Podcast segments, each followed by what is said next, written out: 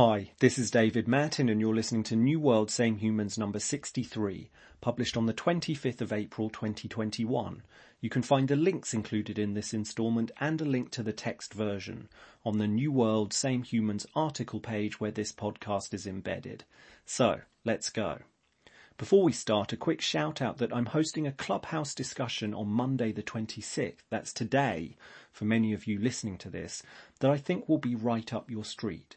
It's in association with Faves, the new smart social media app where experts curate the content they're reading. We're bringing together a stellar panel to talk all things tech, trends and product. So join me in discussion with Ancestry.com CEO Deb Liu, Google AI product lead Marily Nika, Fave CEO Tyler Maloney, and more on Monday at 6pm Europe time, 12pm on the East Coast, 9am California time, and you can find a link to the Clubhouse room in the article page where this podcast is embedded. We're saturated by news. No wonder then that it can be hard to sort the events that are really important from those that only seem to be. We live in a culture that prioritizes today's trivia over the long view. So this week, a short note on news that is, by any measure, monumental. It's about a vaccine, but not that one. And about the nature of human progress. It's been a busy 12 months at the Jenner Institute, Oxford University's Centre for the Development of New Vaccines. Last year it raced to develop an answer to the coronavirus. The first non-trial dose of the Oxford AstraZeneca vaccine was administered to a UK citizen on the 4th of January. This week, though, came another announcement. In a trial among 450 children in Burkina Faso, the Institute's new R21 malaria vaccine was shown to be 77% effective. It's the first time a malaria vaccine has exceeded the World Health Organization's 75% target, which it says is the bar for declaring effectiveness. In 2021, anyone can be forgiven for a degree of vaccine news fatigue, but when it comes to the obsession that drives this newsletter, Our Shared Future, this announcement is huge. Malaria is a mosquito-borne illness caused by the single-cell Plasmodium parasite, and the toll it takes on human life is almost beyond imagining. The World Health Organization estimates that there were 229 million cases worldwide in 2019, the most recent year for which data is available. The annual death toll is around 400,000, Two-thirds of those who die are African children under the age of five.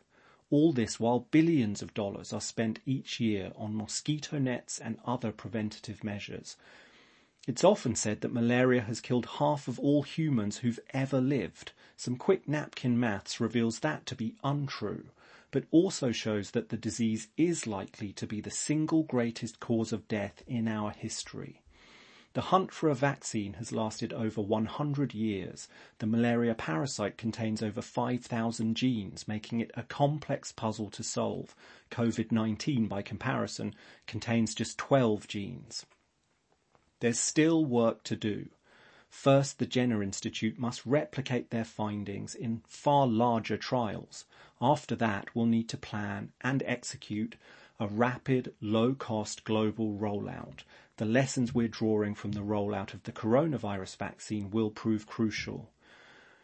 But if the stars align, humanity will be within touching distance of an answer to malaria. Freedom at last from a scourge that's afflicted us for tens of thousands of years.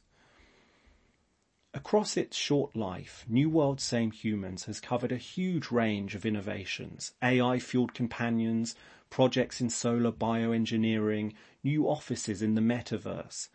The R21 vaccine may turn out, in the years ahead, to be by far the most important of them all.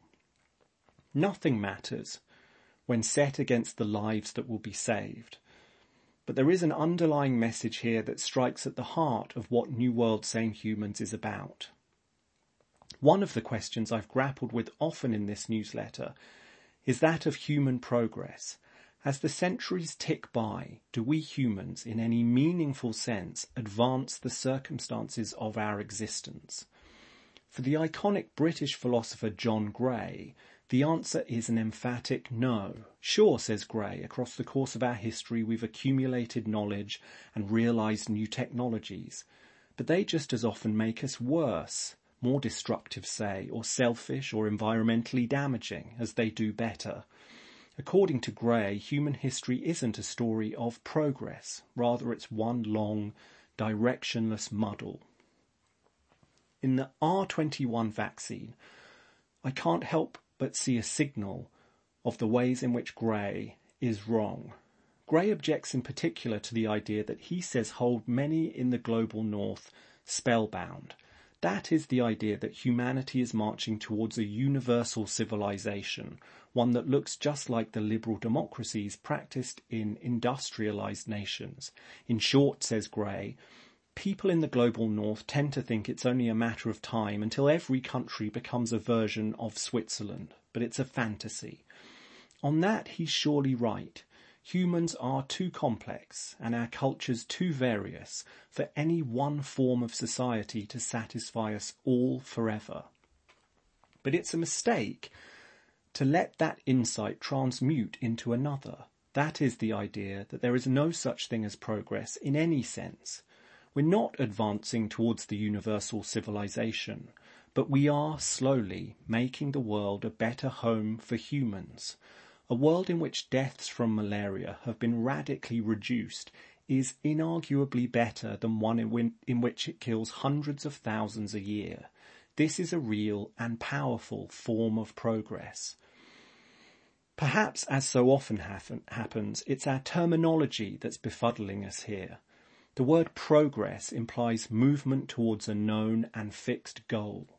But the shared human future isn't like that. There's no final destination, no end of history waiting for us, if only we search hard enough.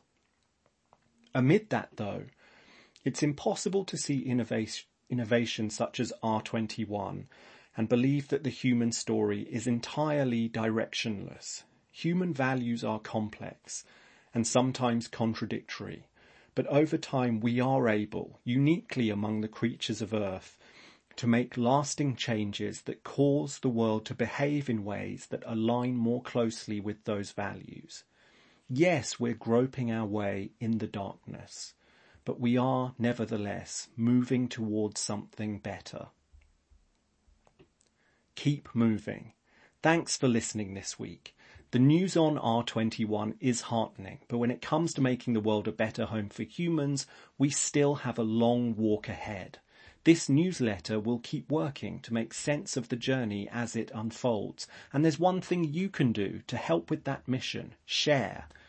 Now that you've made it to the end of this week's instalment, consider forwarding the email to someone who'd also enjoy it, or share it across one of your social networks with a note on why you found it valuable. All you have to do is navigate back to the article page where this podcast is embedded and hit the share button.